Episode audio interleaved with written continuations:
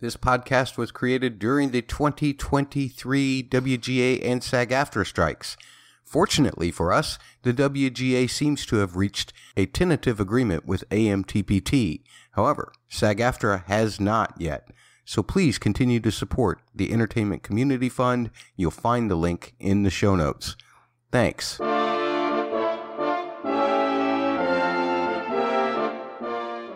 The Queen of Andor, has issued the following proclamation. This podcast shall be discussing the most recent episode of Wheel of Time. If you have not seen that episode and do not wish to be spoiled, go witness the Dragon Reborn in the latest episode and then return. So it is written, so shall it be done.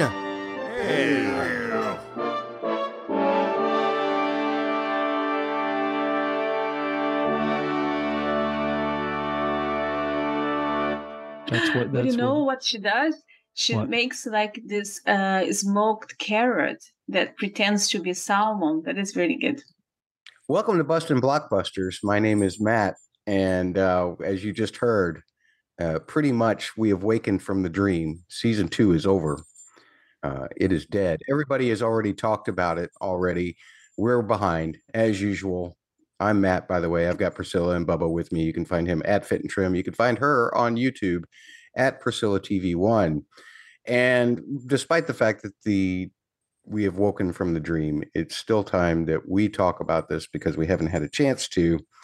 And I don't want to waste any more time. As you already heard, I gave an initial reaction where I gave my rating. So let's get to everybody else's ratings.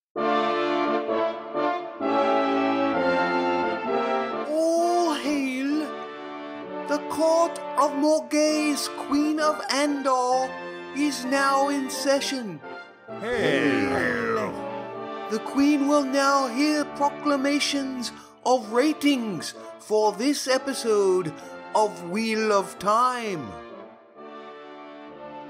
Priscila, uh, why don't you start with your rating for this episode and then later we'll talk about season. Well, first I will have to say that I had to top you. I had to give like a like a higher score, right, than you. So it's like nine point five uh, double Fs. double Fs. Yeah, fantastic final. So it was. Fun.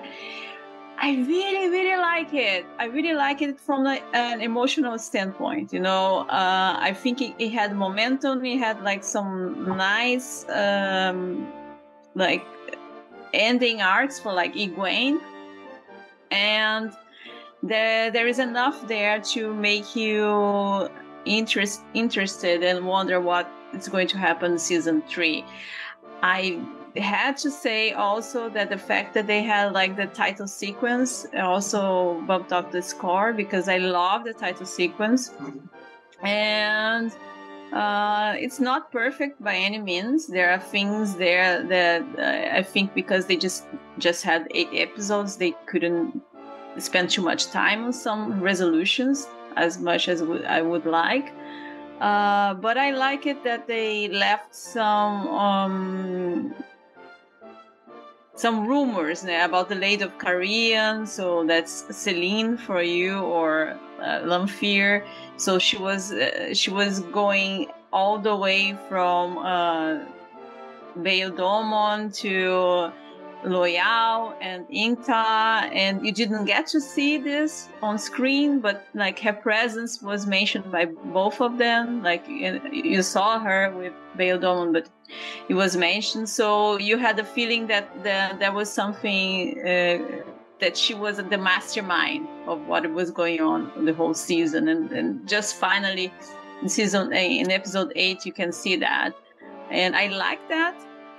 But on the other hand, on the other hand, I also didn't like that because we didn't get to see uh, the horn, how they got the horn. We just know that uh, Lanfear helped. But anyway, I think with the time that they had and the things that they have to solve, they did a good job. It's just like an hour and an hour five minutes. They had a lot of uh, plot points to go through, and I feel that they did a good job. Not perfect, but uh, it, it it got it got me emotional in uh, at least twice. And that's what I want uh, from a TV series. Not that it makes sense all the time, not that answer all my questions all the time, just that it it, it, it makes me feel something. And it, this definitely made me feel something. Excellent. Well, uh, just in case, folks, you're wondering what episode we're rating, season two, episode eight, What Was Meant to Be, written by the showrunner Rafe Judkins and by Timothy Earl, directed by Sanaa Hamri. Uh, your synopsis Fate leads Rand and the others to an inevitable showdown with their most formidable enemies yet. Bubba, how would you rate that uh, synopsis? That sounds exactly like what happened in the episode. Great job, Matt. Okay. I'd rate your reading of the synopsis maybe a five. yeah, out of 10. Right. But I want to talk about this final episode of season two. And I'm not going to rate it as high as you guys do. For anybody new or uh, can't remember, I'm the non book reader. I have no idea where the story's going. So my rating won't be so high, but it's still going to be nine triple C's out of 10. Triple C's. Yes, triple C's. It's a clunky cinematic conclusion, right? So Oh. episode 10 should be about momentum. And there were a handful of moments where instead of like rolling downhill to the incredible solution, it's like bump, bump. We can't get moving because we got to resolve stuff like Lane and Lan and Moiraine, like hashtag get on with it. But it is cinematic. So much good stuff. Egwene Unchained, hell to the yeah. Take back your life, Egwene. Yes. Matt, this character I've been hearing about for two seasons, actually doing something that affects the story. Yes. Uno, you're back. Yes. Lanfear betraying Ishamael. Love it. Hashtag great. Moiraine burning the boats. Hell to the yeah. The Forsaken released, setting up next season. Uh oh. Pour one out for some of these great villains like Ishamael and Renna. Great, great episode that at times couldn't get out of its own way and was clunky, clunky, clunky. But the good stuff was great. Nine out of 10 from a non book reader. That's pretty high rating for Bubba's scale, to be perfectly honest. Yeah. So, It was uh, really good. Considering the, his little knocks there, that actually seems pretty good. Uh, as you folks may or may not know, I'll just say my rating real quick. I gave it 9.4 out of 10, what I like to call Shattered Shields. Well, That's a double S. yes. And uh, I I enjoyed the finale. There there were a lot of adaptation choices that were made that um, I'm cool with. You know, uh, I like Priscila. I really like Lanfear kind of having her hand in everything behind the scenes for the whole season. I thought that was cool. Maybe a little bit too far stretched. Um, Mhm. but the biggest thing that took a point off for me is because or a half a point off for me is because you know I really wanted to have something to complain about Rand about this episode, and I didn't have anything to complain about Rand at, at all.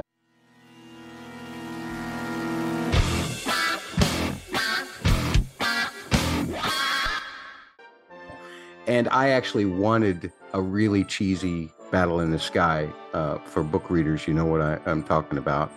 But uh, I did think that you know bringing all of the ta'veren there together to help fight Ishamael was a good substitute. And we still had a lot of book things happen, maybe not in the same order, but Rand did get his brand. Rand did get his wound. All of those things um, Mhm. play big in terms of some prophecies and also just in Oh. some handicaps as well. So love that. Yeah. Yeah. Now, as we are wrapping up this show or our coverage of this show, we thought we should also do our ratings for the season as well Mhm. overall. Uh, Priscila, do you want to go first or do you want Bubba to go first? Um, I think Baba he's so much better than me in this this rating. I think he should go first, and then I copy what he says. All right, well, let's get to it. So, this is season two. Everybody I hear online says, oh, this is so much better than season one. This is so much better than season one. As a non book reader, I got to contradict him and say, no, it's so, so, so much better than season one. That said, still clunkiness. I'm going to only give it eight out of 10 what I like to call double S's. Wait, double S's? Double S's. Seriously, season? And that is, at the end of season one, it kind of became clear to me, somebody who didn't know the story, but I see the end of season one, I'm like, oh, you're trying to tell this type of story. But you kind of added all these side tangents and other story points, which made the overall season clunky and muddled. And admittedly, I think there's still some of the same issues here. Like, if this was Mhm. the end point, not that I didn't like the Aiel, for example, but they really just kind of show up, help a little bit in the fight, but they didn't really have much of a part in this story. And so there's all this always other stuff. There's, there's this other stuff. And then I have been a broken record on Lan being a broken record about I'm mopey Lan. I'm mopey Lan. Okay. We separated these two so they could come back together in episode 10. We took away Moiraine's powers just so she could get them back.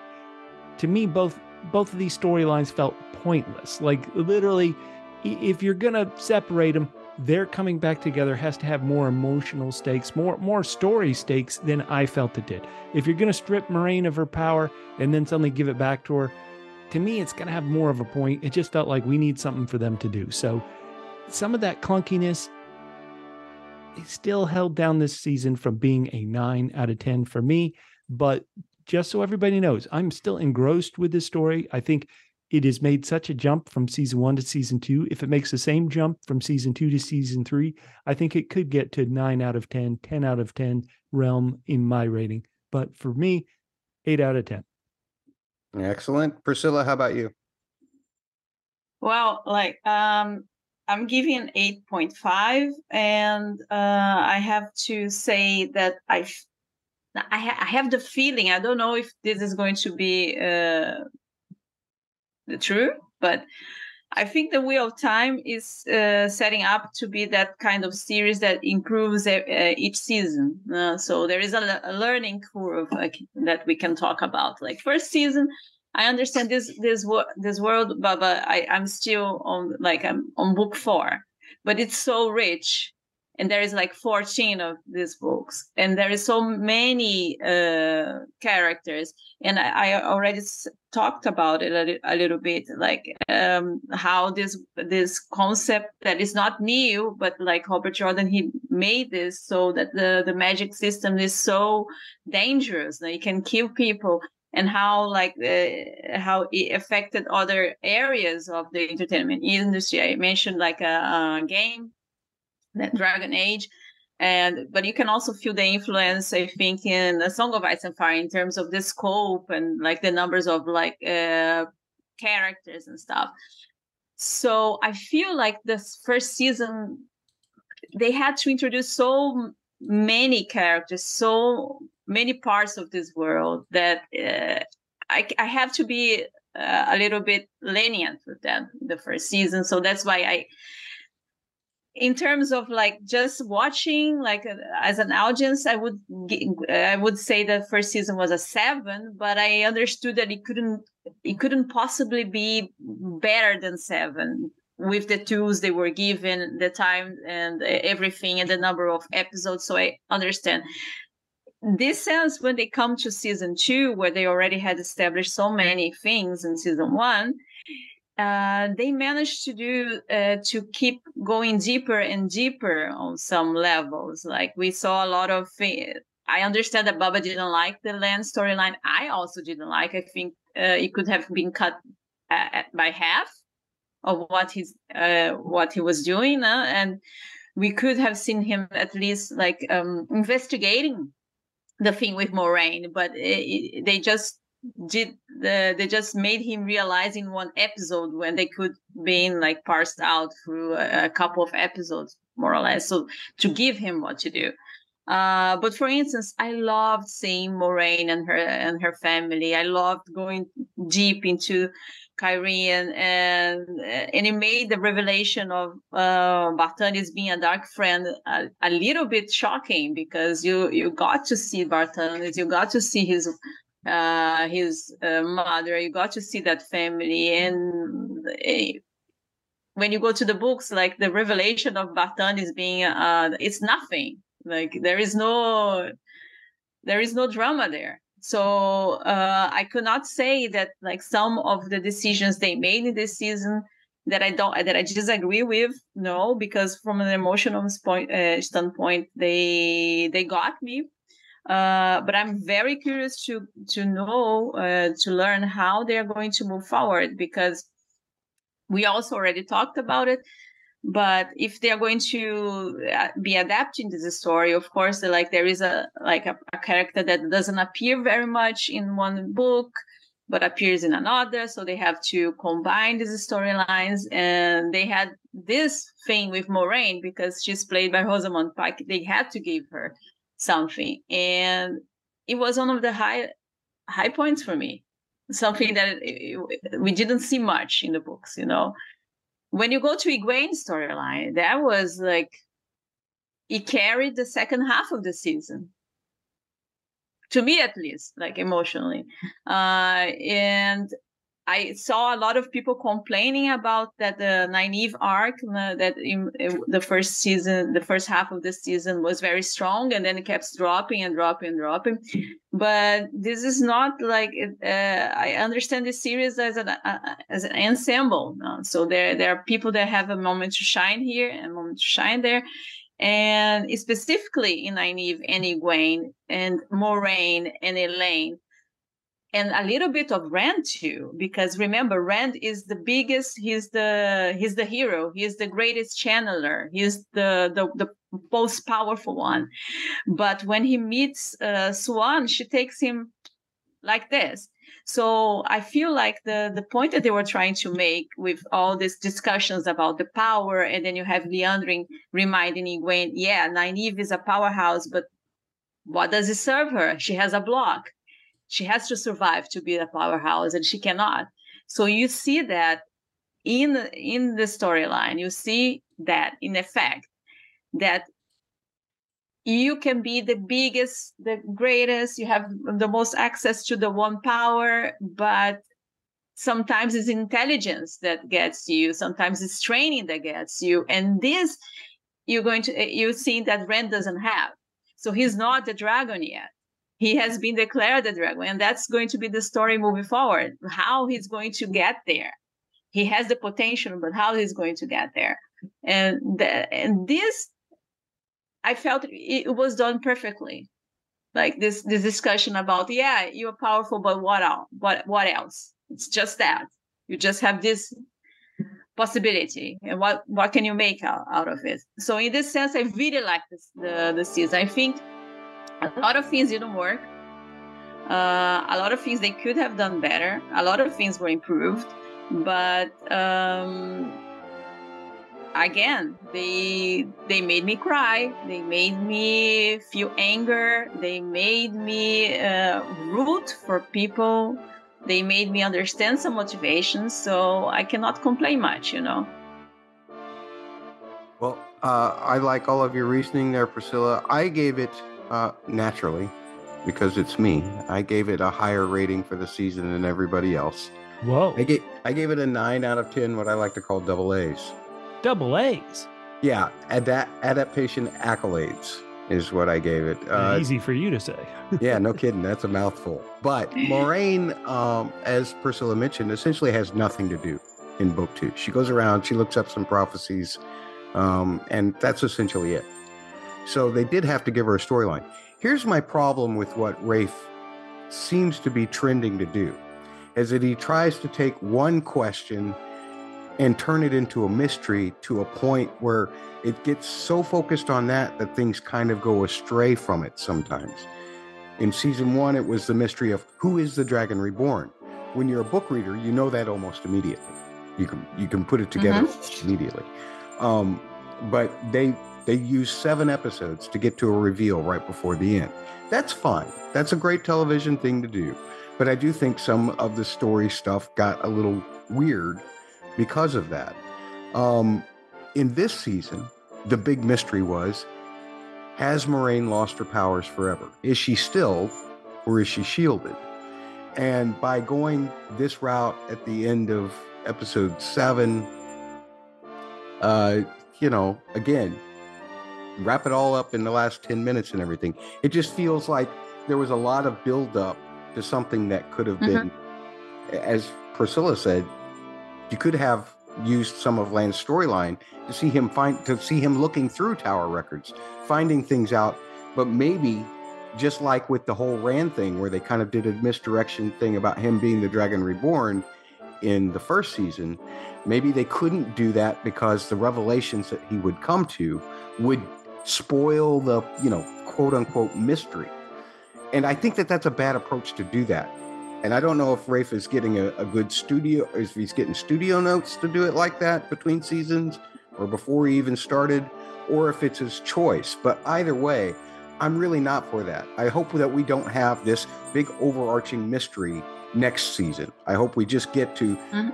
Because we are getting good character moments. We can get more of those. We had to condense a whole bit of Mat's storyline into just blowing on a horn to, to give a whole bunch of things that happen into later books uh, meaning now because it doesn't uh, because they're not going to have time for that as opposed to what what I would feel would be a good mystery. I'm just going to say a few terms that if you haven't read the books, you don't know and they won't spoil you. Foxes and snakes, doorways. To me, it feels like it's gone because of Mat. And to me, those are some of the storylines that really endear me to Mat as a character. Um, but instead, we had to focus on is she or isn't she stilled? Is she or isn't she shielded?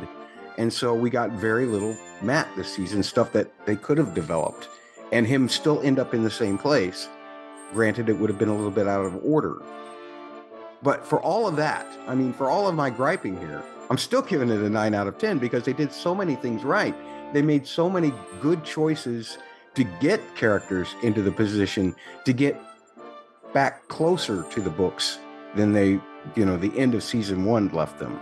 And so I think that we will see a continued progression of just getting more epic as we go along, so long as Amazon is still willing to pay the price for it. Well, season three is coming. That's wonderful. After this great kind of tease of what could happen in future seasons, thank goodness they're making season three. It's guaranteed. Love it. So it is written, so shall it be done.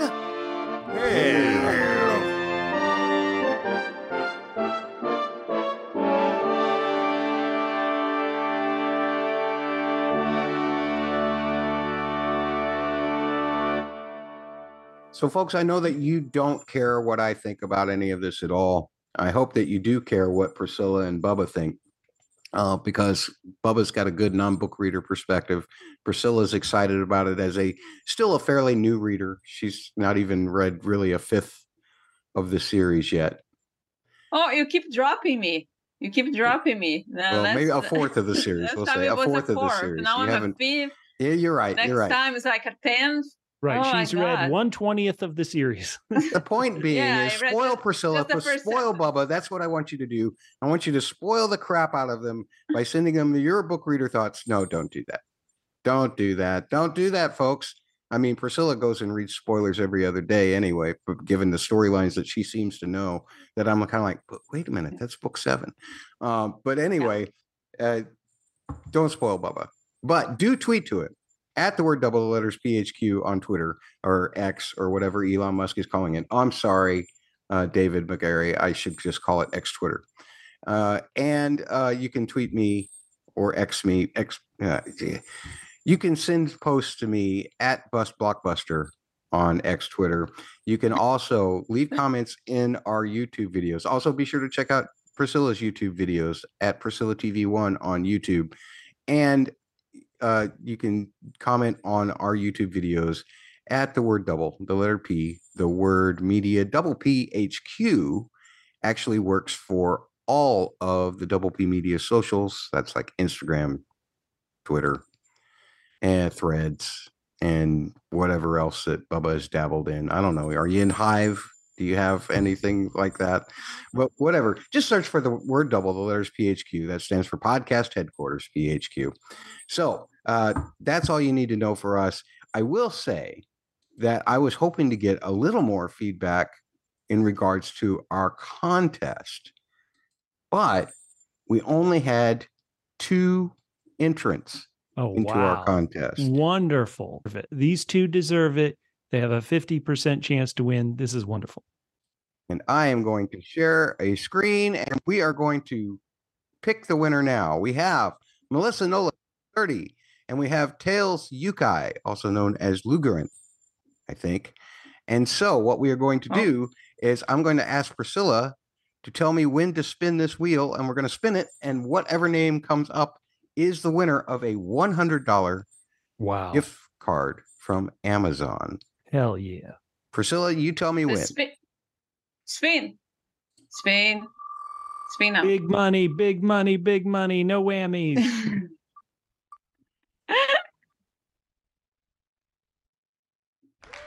oh. Melissa Nola, It is. 730 is our winner. Melissa Nola, 730. You are our winner.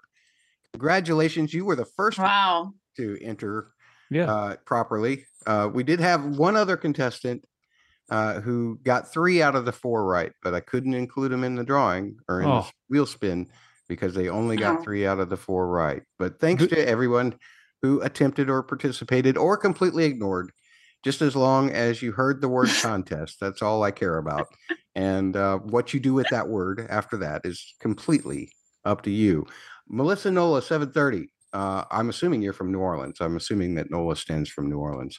I'm not going to be in New Orleans anytime soon to hand this to you personally. So, what I need you to do is send an email to me, Matt's audioblog at gmail.com. M A T T S A U D I O B L O G, all one word, at gmail.com with whatever email account your Amazon, I promise I'm not trying to fish your information, whatever email account your uh you have associated with Amazon so that I can just award that gift card directly to your account. Um or just an email that I can send it to, but it's easier on you if you uh use the one that you use for your Amazon. But just send me an email saying, "Hey, here I am. Here's the email address I want you to use to award this gift card to." That's what I will do. You have won a $100 gift card. Thank you so much for participating. Oh yeah. Let me say, all our listeners are really the winners. You're all winners in my heart. It's just, oh, nobody but Melissa actually wins. So you're all winners who didn't win, except Melissa.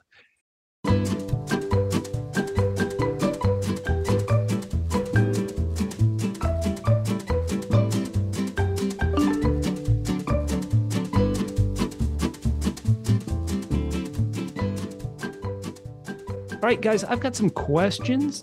I am repeating ad nauseum that I am the non book reader. I'm the one who has to put together all this dense mythology just from what's on the show. So, the first thing I want to do is not a question so much as, well, it is a question. Do I have the story correct? So, I'm going to read what I wrote or what I believe to be the story based on two seasons of The Wheel of Time. And what do I mean by the story? I mean the, the, the kind of prehistory to the story. So to me, there's this evil person or, or entity or being that's known as the Dark One. This evil entity, the Dark One. It might be a person, as you might think a person is, it could be an entity, whatever. Way back in history, I think about 3,000 years, this person named Lews Therin and his buddies, they're all channeling the One Power. Lews realizes that his buddies who are channeling the one power are turning to the shadow. They're turning to the dark one side. So he starts locking his friends in these plates, in these in these ceramics, whatever they are. He locks them in there, and that's what happened to Ishamael. And they're all forsaken when he locks them in. And he does that because if he killed them, they would just be reborn in the wheel, and he wouldn't really kind of stop them from being. Then at a certain point, Lews does something to fight the Dark One, and he breaks the world. So, is that correct? is that history, which I think is what I, I'm supposed to take from this? Is that the background history I'm supposed to know? Is it correct? Did I miss anything up? What should somebody who's seen the first two seasons, what should they know?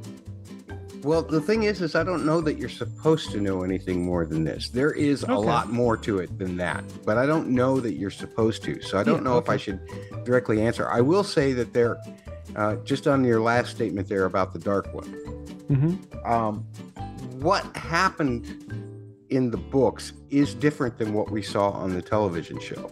Here, it seemed like in this in this you know long time ago, far far away thing with Lews Therin in this prologue that we had, it seems like that he tracked down and sealed all of these guys individually, all of these Forsaken individuals, Right. That's one what at I a time assume. Yeah. that's different from the way it is in the books. In the books, he actually is intending to just seal the Dark One away, but they're oh. kind of having a meeting with the Dark One, and they all get sealed in there at the same time. Oh wow. So the So- dark one is something you can have a meeting with. So this is good to know. Okay. The Dark One, yeah, the Dark One does take meetings. Uh, his secretary is very strict, but yes, the Dark One does take meetings. All right, good, good. Did I get I anything mean, wrong? uh, Sorry, go Priscila. I mean, from the show, like the information the show gives you is uh, regarding the the first war, the war of power, as they call it. Uh, so it comes from the eighth episode, the first season, the prologue, and Mhm. the the prologue now of the second season uh, of the the final finale of the second season, and Right. also Moiraine talks a little bit about it.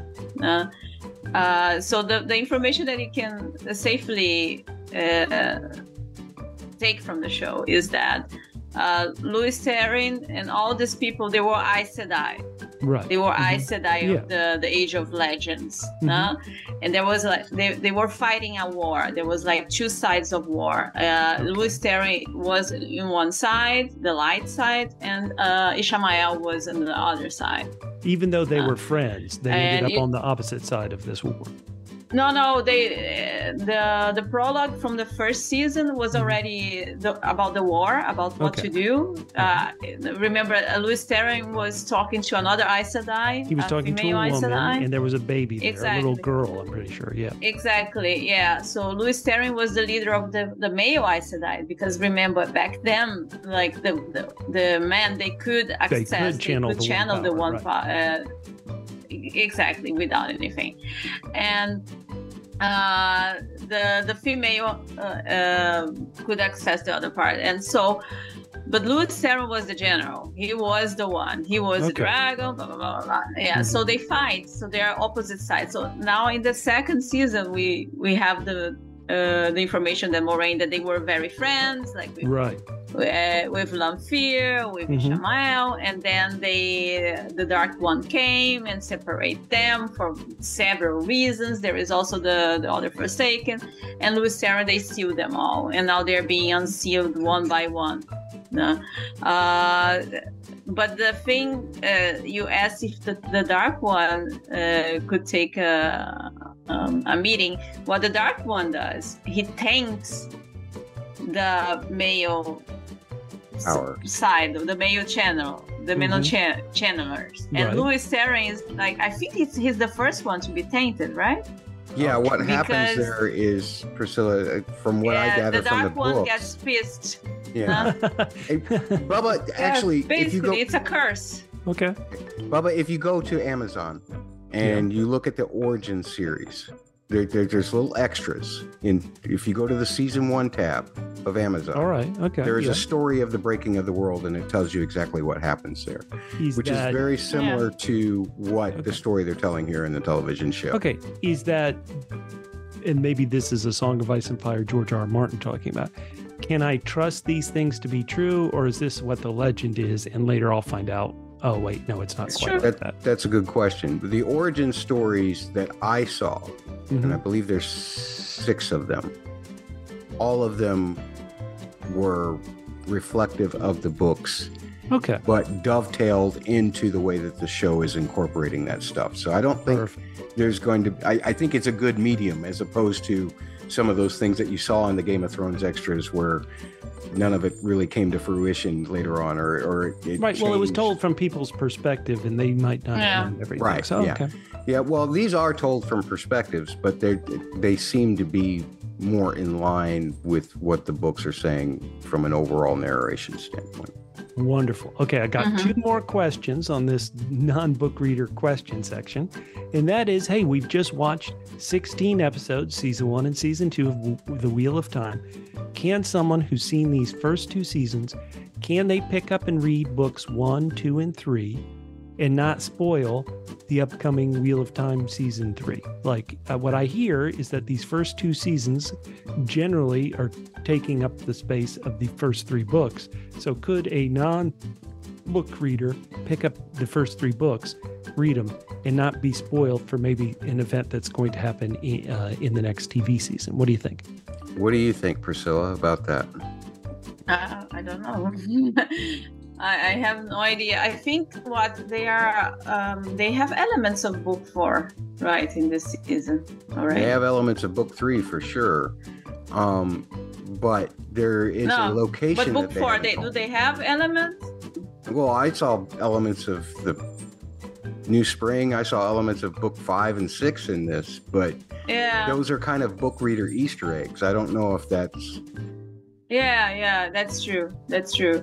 Um, but I, I don't understand, Baba. You wanted to be spoiled uh, like a week or two ago. I don't No, know no, why no, you're asking now I about never, I never want to spoiled. be You spoiled. said, you said yourself, "Oh, this uh, episode Oh, oh, six oh, sorry, uh, sorry. wanted, It- made me Right, right, right. It want, made me- want to be spoiled." It did. It made me want to be spoiled, but I want to be good and not be spoiled. So that gets to my final question: Is that he's like Luce there, and he just has to be noble, um, overly noble. Just- Well, but here's what I'm going to say to you. I believe that because of the way that this season wrapped up, I believe Yeah. that a location that is prominent in book three isn't even going to be explored.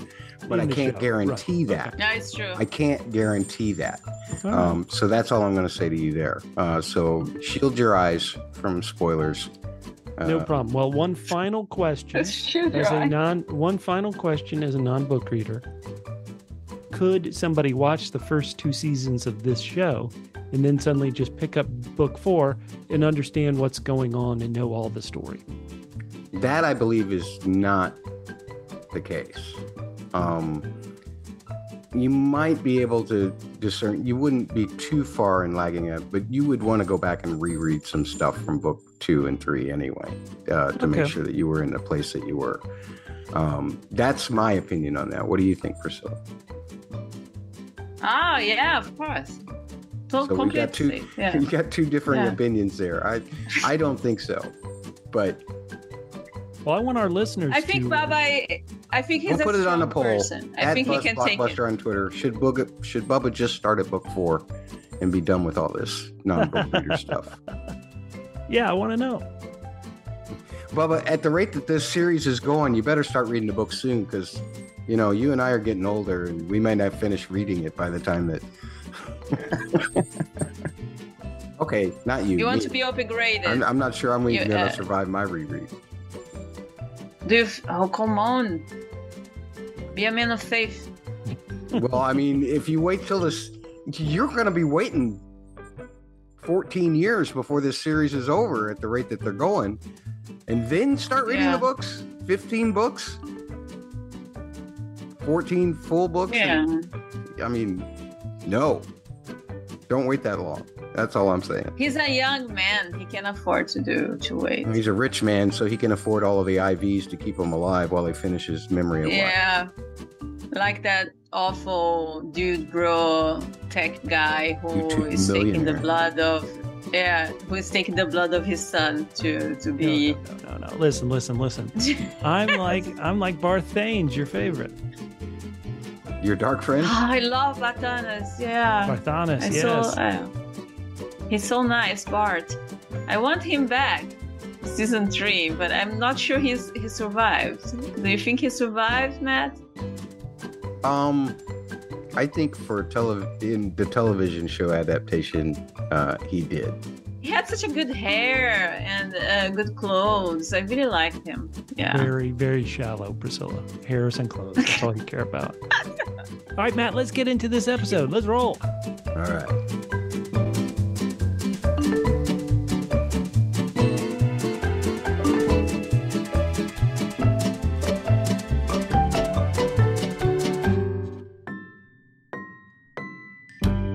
Somebody spin the wheel for me, please. All right, let's spin it. And uh, it turns out Melissa won again. No, not that wheel. Oh, spin sorry. the other wheel, the tiny wheel of topics, the Sorry, one where I can go, never read what it says. Here, we're going to spin it. This is going to be one where we are really going to have a debate between book readers, I think, and myself, in that the tiny wheel of topics ended up on Hopper is the bestest boy ever, and no one will ever top him. So this is talking about certainly uh, so many storylines because they all converge together in that final episode. So Loial, Ingtar, Masema, Perrin, Aviendha, Bain, Chiad, the White Cloaks, like everything that happened right there. And maybe we ought to start with Hopper, where not, you know, I'm a dog person. I, I love wolves, I love dogs, but Hopper didn't get to do much other than die an ignoble death. She saved Perrin, which is wonderful, but but ouch. he he was elevated in the end. He he no, he was like jumping. Okay. You mean the spirit, the spirit of Hopper was jumping. The problem is you have a cold heart.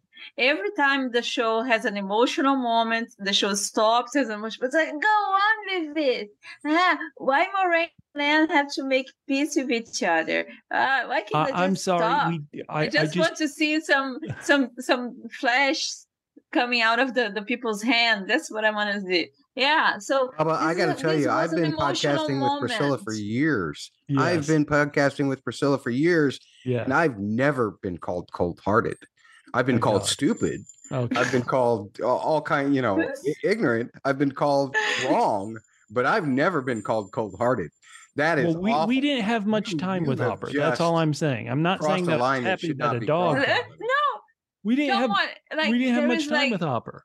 the, if there is something that unites whole mankind, it's not like the fight against racism. It's not like the fight for equal rights. It's like people are against uh, cruelty against animals, but no, Baba. Baba's like, "Ah, I don't want to see this again. Why is Hopper?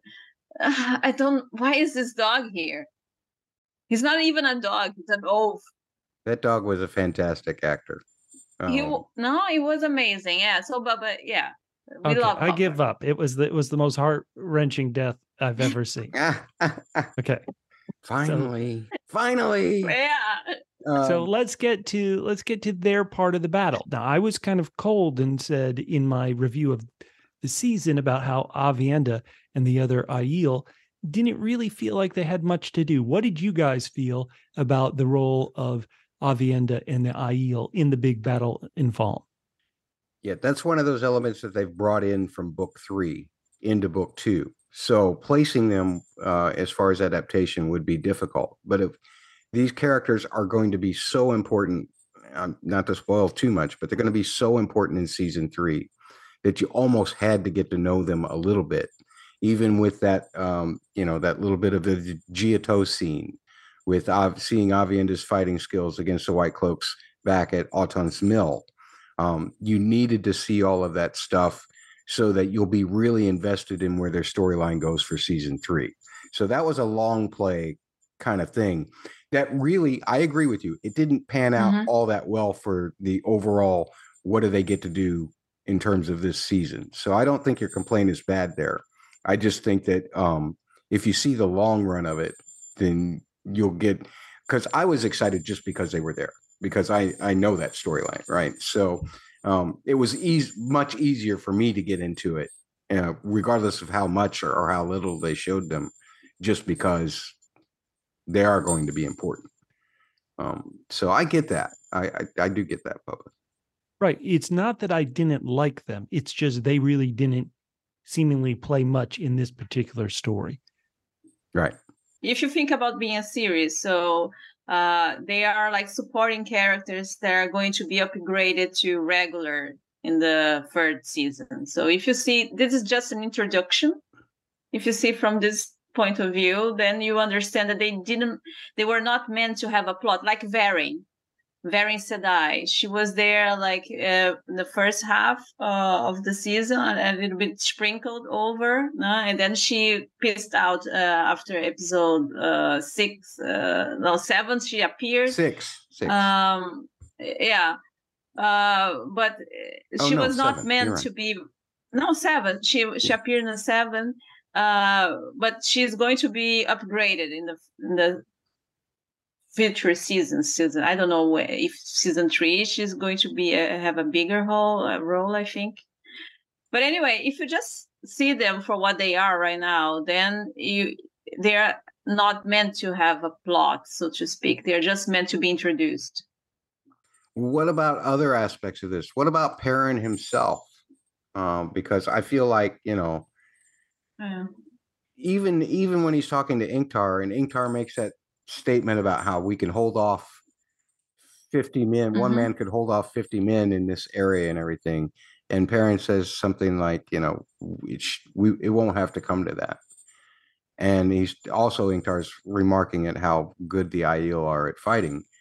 But uh Perrin really flips out over Hopper's death. Uh, and it's all thanks to Childvalda, my favorite character, who has reason. Child he has reason to be mad at Perrin. He Uh, does. He does. True. Uh, think of what Perrin did to him uh, back at the White Cloak camp outside of Tar Valon. So he is he he's got reason to be mad at Perrin, and he knows what Perrin is now, and he's just going to take care of that. He's going to he's going to do a little bit of a biopsy right there and find out what's inside Perrin. But it doesn't work out, uh, and as a result, Hopper, the greatest hero of all heroes, the greatest wolf of all wolves, comes to Perrin's Yeah. rescue, and then is axed down by Dain Bornhald's dad, uh, who was really likable in this episode up until the time that he, you know, essentially could not uh, be likable anymore because he cut a dog in half.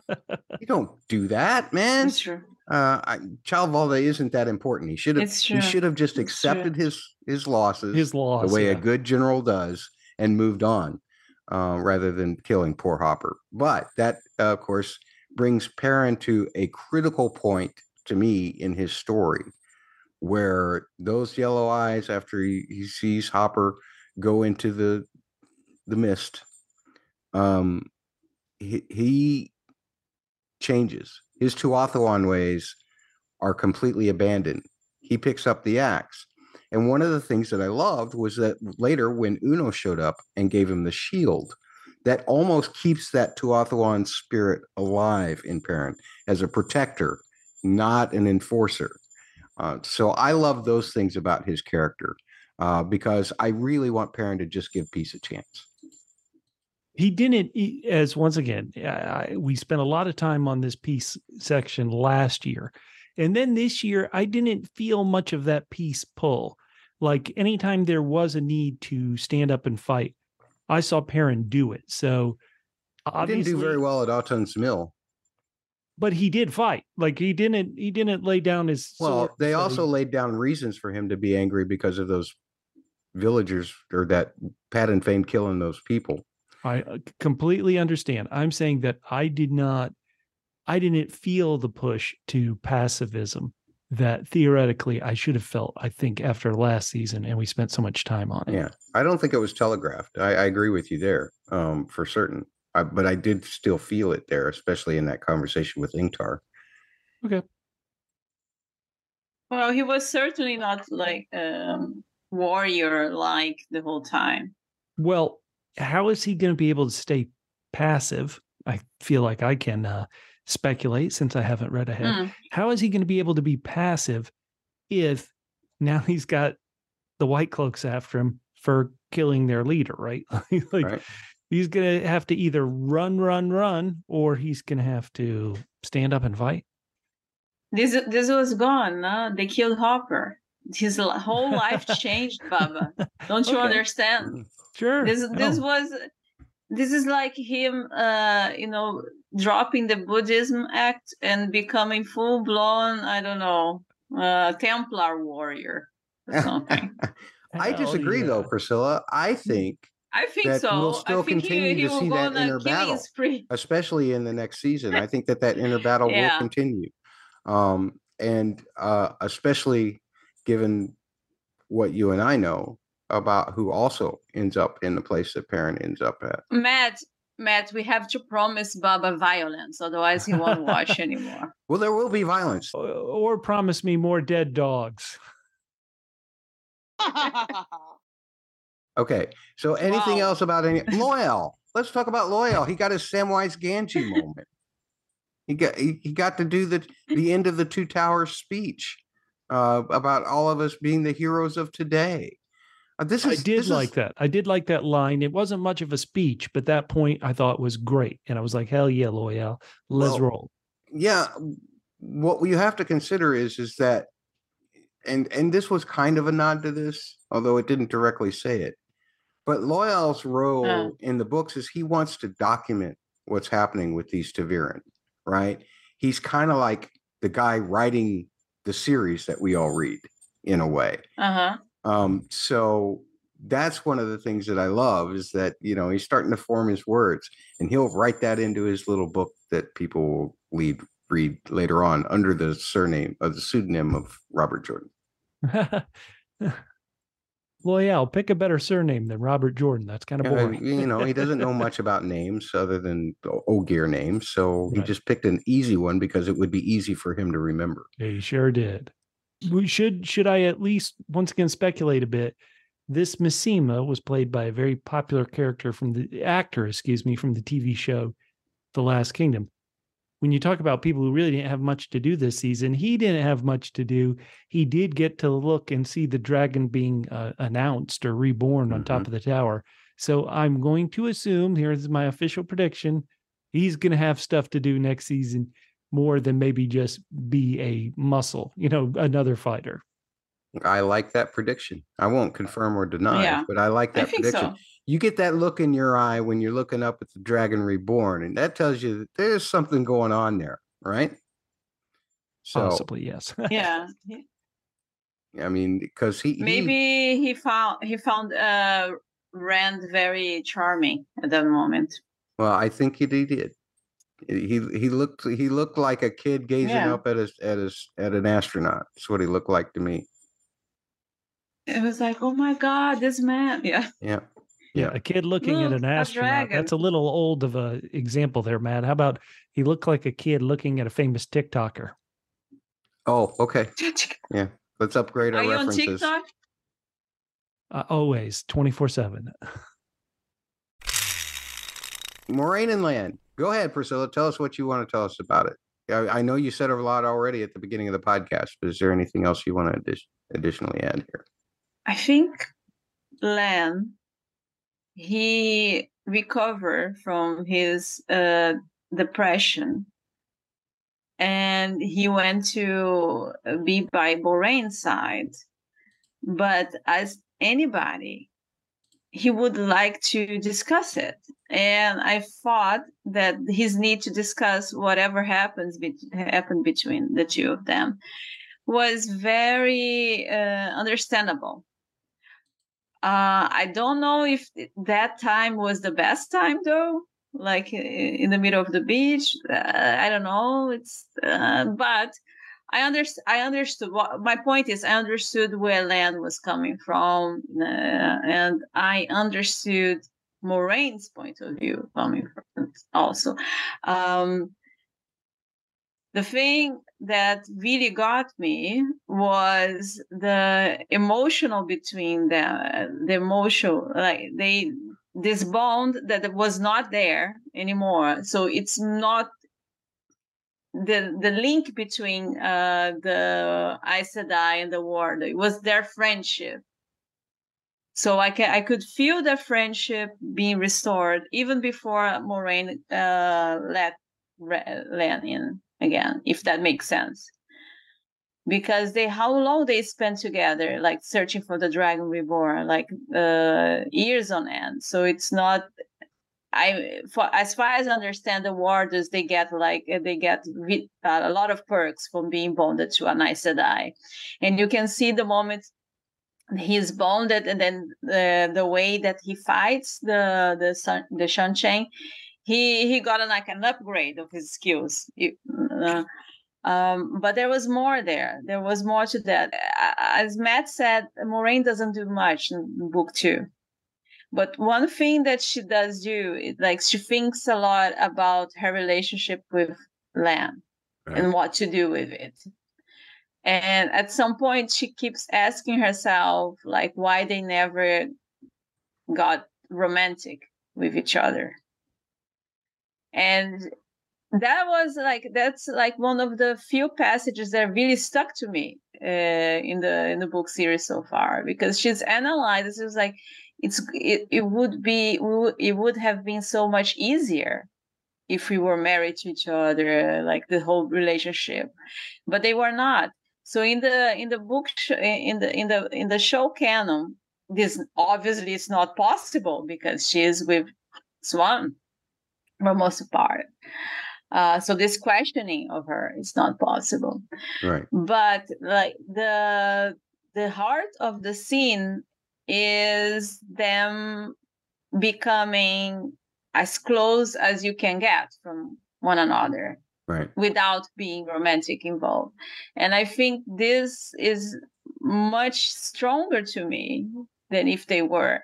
And I I keep thinking about Nynaeve and Lan uh, because they are going to have a uh, they still have this unsolved relationship. They didn't share anything this this this uh, season. Um, there was only a, one mention of Nynaeve to Lan when he was speaking to Alanna Well, they shared a whole life together been... in an arch. no, but that was a, like a dream se- sequence, right? I don't know. Is the arch a dream or is it another world? I think. Do, do you think Lan knows that he lived the whole life with Nynaeve? To Lan, he just like had a hookup with Nynaeve. He that he's in love with her in the like first season. He doesn't know that he had a daughter with her. Well, I was speaking more from Nynaeve's point of view. Correct. Yeah, that's what I'm saying. I'm talking about Lan. So, so this whole this whole season has been Lan thinking about Moiraine all the time.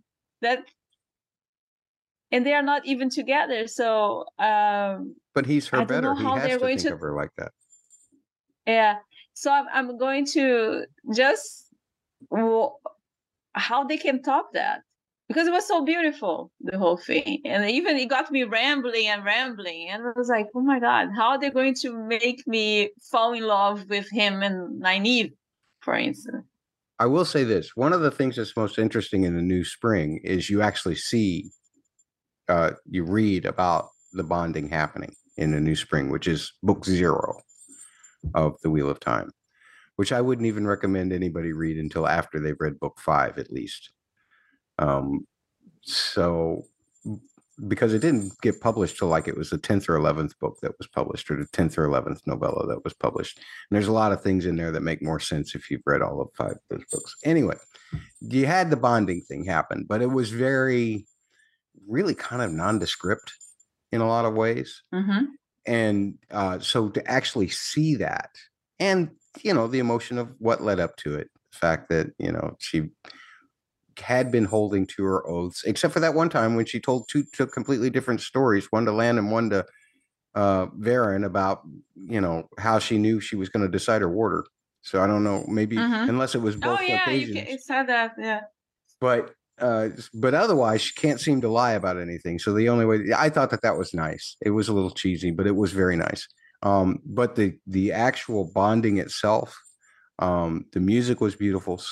I didn't talk about it in the music analysis this week, but Balfe did a fantastic job with that. It was too long, though. It took too much time away. There's more time that we could have had. There's more time that we could have had with other characters. I this is again, this is my problem with the way that Rafe adapts everything to one question. A whole mm-hmm. season mm-hmm. to one question. This was about Moiraine.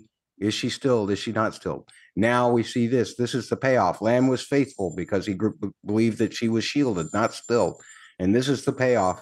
And too much time is spent there when we could have seen Loial and Ingtar and Masema be gar- be helped by Lanfear to get the horn of Valere. The lady, out. okay, yeah, it's true. It's so true. that that's the problem It's that I have with this kind of stuff. And the opening credits, they're beautiful. They probably cost a lot of money. I didn't need them. I hadn't needed them all season. Hey, I needed them. I wanted them. I got them. They Okay. are. They were right to be there. And I, I mean, they you had seven episodes with uh, that gave you a minute extra with these characters, and uh, they only gave me the the title sequence on the last episode. So I would take that, and I don't want to see any more complaints because I- I'm like that. I I don't have a cold heart. What can I I- say? I thought I was a softie. Wow.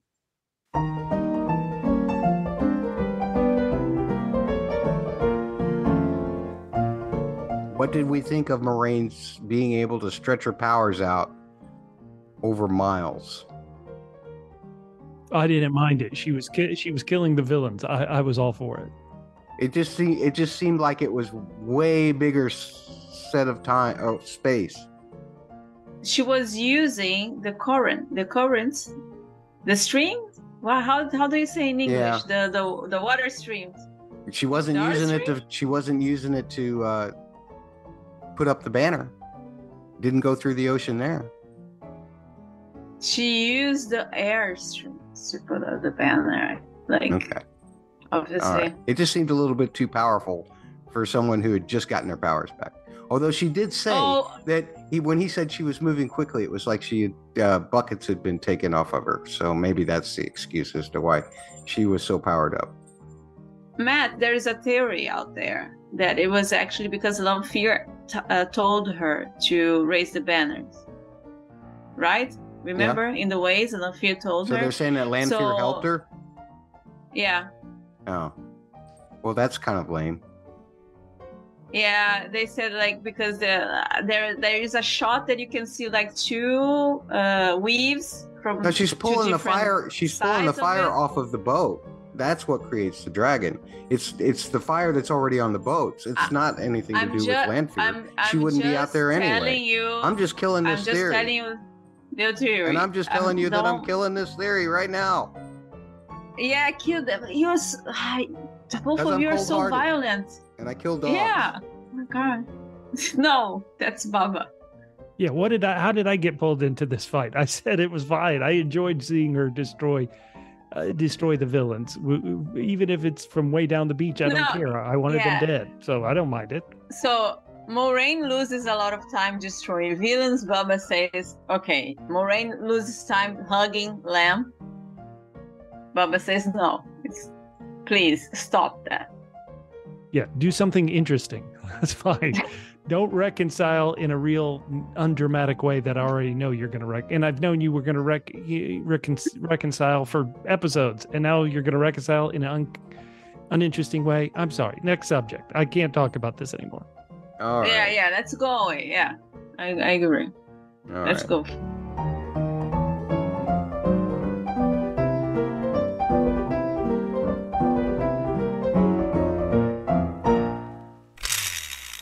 It land on the opposite of Moiraine and Lan, something everybody agrees on. It's Lanfear. She is perfect. Yes, her her she didn't get everything she wanted in this episode, and everything she wants is our boy Rand. But she did a million wonderful things. She totally blindsided Ishamael. She totally got, you know, got her her at the time biggest opponent off the board she proved her use to Rand, even if she at the end of the season isn't like on a boat, on a slow boat to Romanceville with Rand. She proved her worth worth to him. He's not going to, you know, stab her with a bleeding sword anytime soon. He's not going to seal her back up in one of those seals that everybody was uh, uh, uh, captured in. I think it was a great year for Lanfear. We met her here in season two. She's one of the newer characters. She's certainly one of the most successful characters when she when she is on the screen the audience is interested even though she's an antagonist even though she's a villain she's a villain where at the very least you understand her motivation she wants to her man and so have her on the screen always. It was wonderful. Yeah, I agree with you. Um, Lanfear, she is the she she is the like in her mind at least she is the one who needs to to have this perfect guy for them to rule the world. So she's working what Lanfear is doing she's working working towards making rand this guy which it was Lews Therin. So all this work that Lanfear has been doing is to make Rand into a man worthy of her for them to rule the world because she's so amazing in her own mind too. And funny enough, all the male the, the male characters that bump into her seem to think the same because she's the lady from Cairhien. Uh, she got Bayle Domon to wait for her on the on the boat she got even like dear old Loial he, he trusted her to get the horn for him so everywhere you go with Lanfear, men do what she wants. Rand is the one that is like pulling a little bit fight but he's already said that he loves her. Now the whole arc is, that we didn't know that it was doing because it was all behind the scene was to make Rand as great as Rand could be. And Ishamael was on it was on her way, and she is going to get her things. And unfortunately, Ishamael noticed that. So that was the only but in her plan. But everything else, she got it because she's a get girl. She gets what she wants all the time, every time except for the dragon. One of the things that Lan and Moiraine discuss is the fact that Moiraine says that the Forsaken fight very much amongst themselves. So, is Lanfear actually just trying to get Rand and make actually Rand defeat the Dark One? Or is she still beholden to her oaths for the Dark One and moving Ishamael off the board because Ishamael's plan makes it worse for her and Rand. Whereas her plan, her and Rand can probably be more in power together. I think that that is the question to ask. And when we see Moghedien at the end of this episode, Moghedien's like, spider, spider, baby, you are out of the equation. The rest of us are going to take care of this because all of them are fighting against each other, trying to get to that number one spot, to be that spot that Ishamael was at, that lieutenant and they, you know, they're not going to let Lanfear ruin their plans, their chance to ascend to being at that number one spot. So I think that what we're seeing here throughout the course of the season now, as we realize, as Lanfear's been pulling a lot of these strings, is Lanfear is still very much working for her, but she's also working for the Dark One. That's what I I think is going on there. Uh, Matt, I don't. I didn't. I wouldn't have read it that way at all. In fact, until you said it, I had never considered that. To me, now, of course, maybe if we're supposed to meet this dark one and I could see Lanfear and the dark one together, I could see that thought process. But because I haven't got any information that way, to me, I thought even the dark one, even the most powerful, you know, dark shadow in the world, you know, he says do something that's not going to allow her to end up with Rand, she'd be like, forget it. That's that's the way I read the character, and that's the way I read her goals. So I could be wrong, but that's the way I see it. ishamael actually got what he wanted, right? I mean, mm-hmm. He just wanted everything to go away. That's yeah. At least at this time, we don't know if he's coming back. That's true. He could come back. He could come back. as an evil baby. Yeah, he'll back. be a little late for this one uh, if he comes back. I don't imagine he'd get spun out by the wheel again until the next time that all this stuff happens. Um, unless Rand finds some way to break the wheel without breaking the world at the same time. You know, I have an, an, amazing idea. I don't want this to happen, but imagine if the if the series gets canceled, they just have to add like uh, a post scene of uh, the dragon getting crazy and breaking the the the, the wheel. And it was like immediate resolution of the series. No, I'm sorry. I'm just joking. I don't want this to happen. Please. I want my eight seasons. You earned a Holly fake laugh with that one. The other thing about Lanfear that is pretty interesting to me is the fact that she is in a really bad spot now. There are five others besides Moghedien who have basically told her to stay out of the way. So Mhm. now she's in a conflict between whether she, even if what Bubba says is true and there's no indication of what her plan was, um, she still wanted to be with Rand, obviously. Right. That is Yeah. being foiled. They're telling her, you stay the heck away. Uh, that she's unless something is untrue based on what I've seen it, she's not going to stay away. Yeah, somebody says stay away. Uh, uh, she won't care. She won't listen. She has Well, her goal. It's a lot easier to manipulate one person, such as Ishamael, or to betray one person than it is to betray six. Oh That's well, I'm I- not saying it's not going to be difficult, but I, I would not. To me, it would not ring true if she didn't try. Once again, I'm not saying it's not difficult. It's fun at the end of the season for her to be like, "Oh no, Rand, you know, Lord help you, you're in trouble." I think that's fun, but eh, when somebody is so driven as she is, you know, a hundred Forsaken, yes, it's going to make her task difficult, but I don't think her goal would suddenly change and stop. Okay. Well, Mhm. she also, you know, she pretty much told Ishamael from the first time we saw the two of them met, you know, it's like, I'm going to betray you. So, uh, eh, of course, Ishamael had it coming, and that's why he unleashed this emergency plan, you know, uh, break glass in case of emergency. Here's six Forsaken, you deal with them. Uh, so, I want to know, Bubba, what you thought of Moghedien. What did you think of Mogi, baby?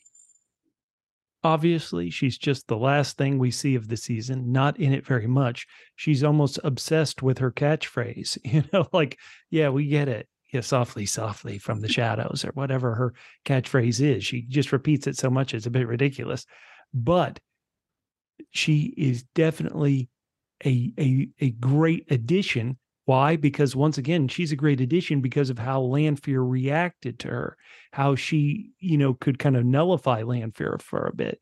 So I think she's great. This actress, I'm not sure I've ever seen her before. I believe she's a Spanish actress, but this is what we need. The stakes have to keep come raising. It has to be more difficult for our heroes. Our heroes have reached one level of power, so their obstacles have to be up and you know reach a higher level. And this seems like a great obstacle.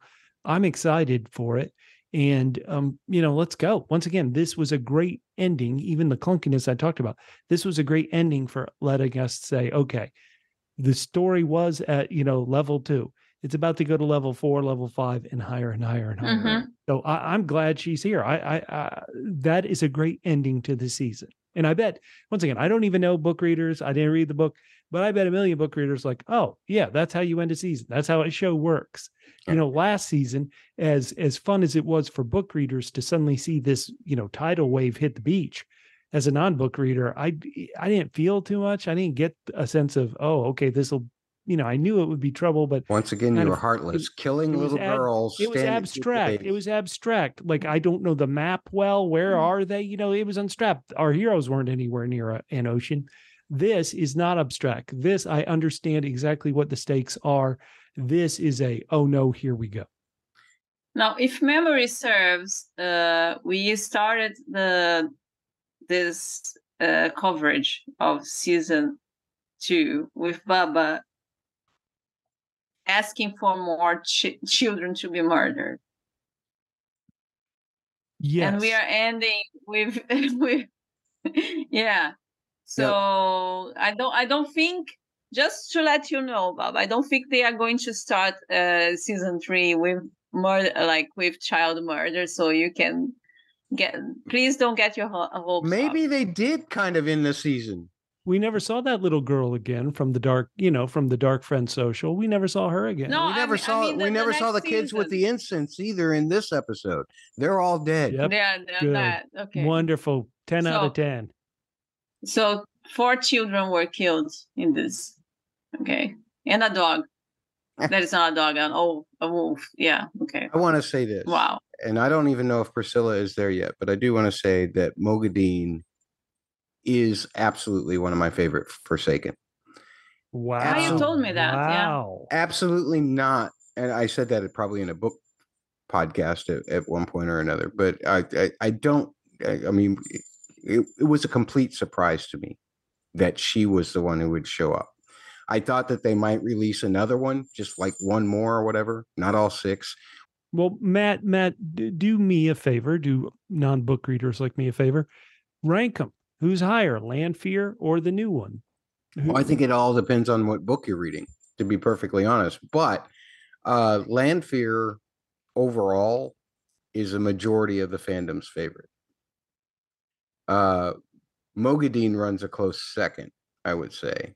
Although there are a couple of the gentlemen Really? that everybody likes too. So uh, I know that uh, Priscila has experienced at least one other male if she's getting into book four, although she may not Mm. know it yet. And I don't think that she's experienced Moghedien yet, but I think that's No. maybe in book four or so, maybe not be till book five. But I will say that Moghedien is, even though nothing like I imagine Moghedien to be, nothing like I imagine Moghedien to be, the uh in terms of just every Laia Costa did just such a fantastic job because Moghedien doesn't come across quite that creepy to me in the book. She comes across much more calculating um and um really really good at what she does. So uh that was a little strange. Her sniffing Lanfear. Uh, but that all that intimidation stuff worked, and I can't wait to see what this actress Laia Costa does with this character because she's off to a great start to make me really interested. Because first of all, I'm interested in the name.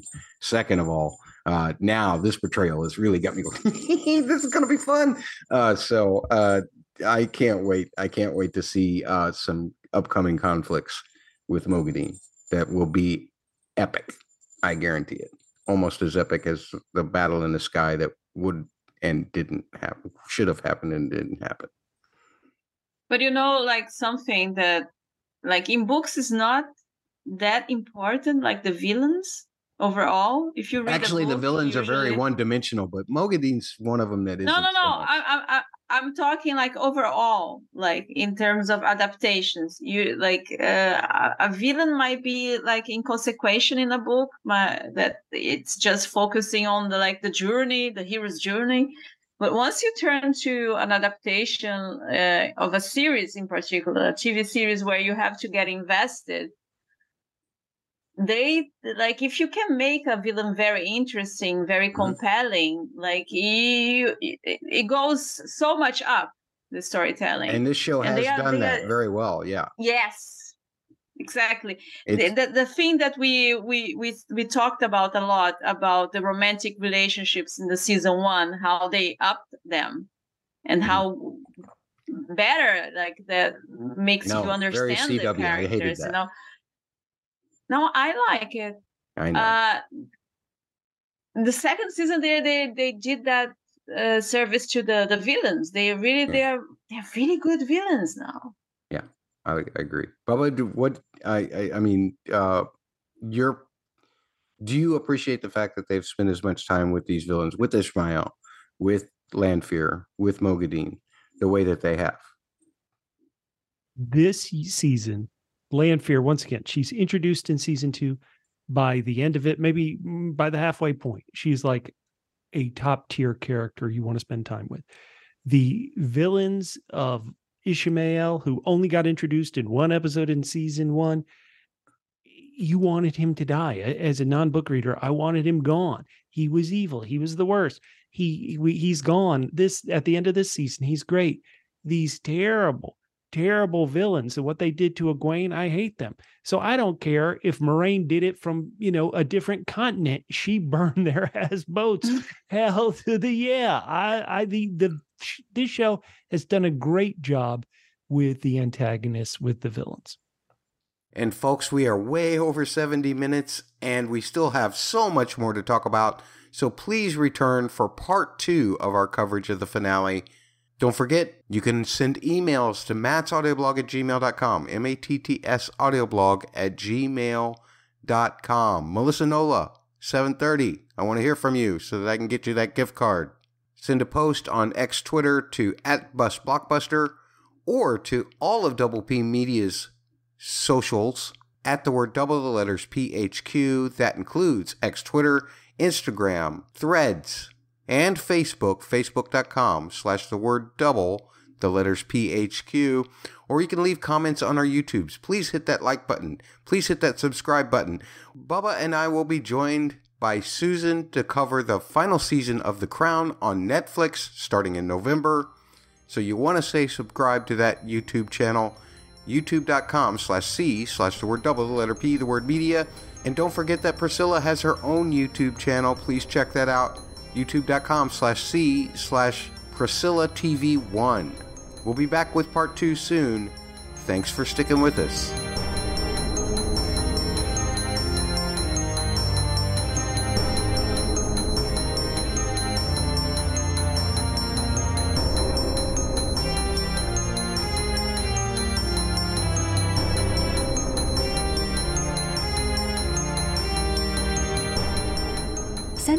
To mattsaudioblog at gmail.com and find all back episodes and other information at mattsaudioblog.com.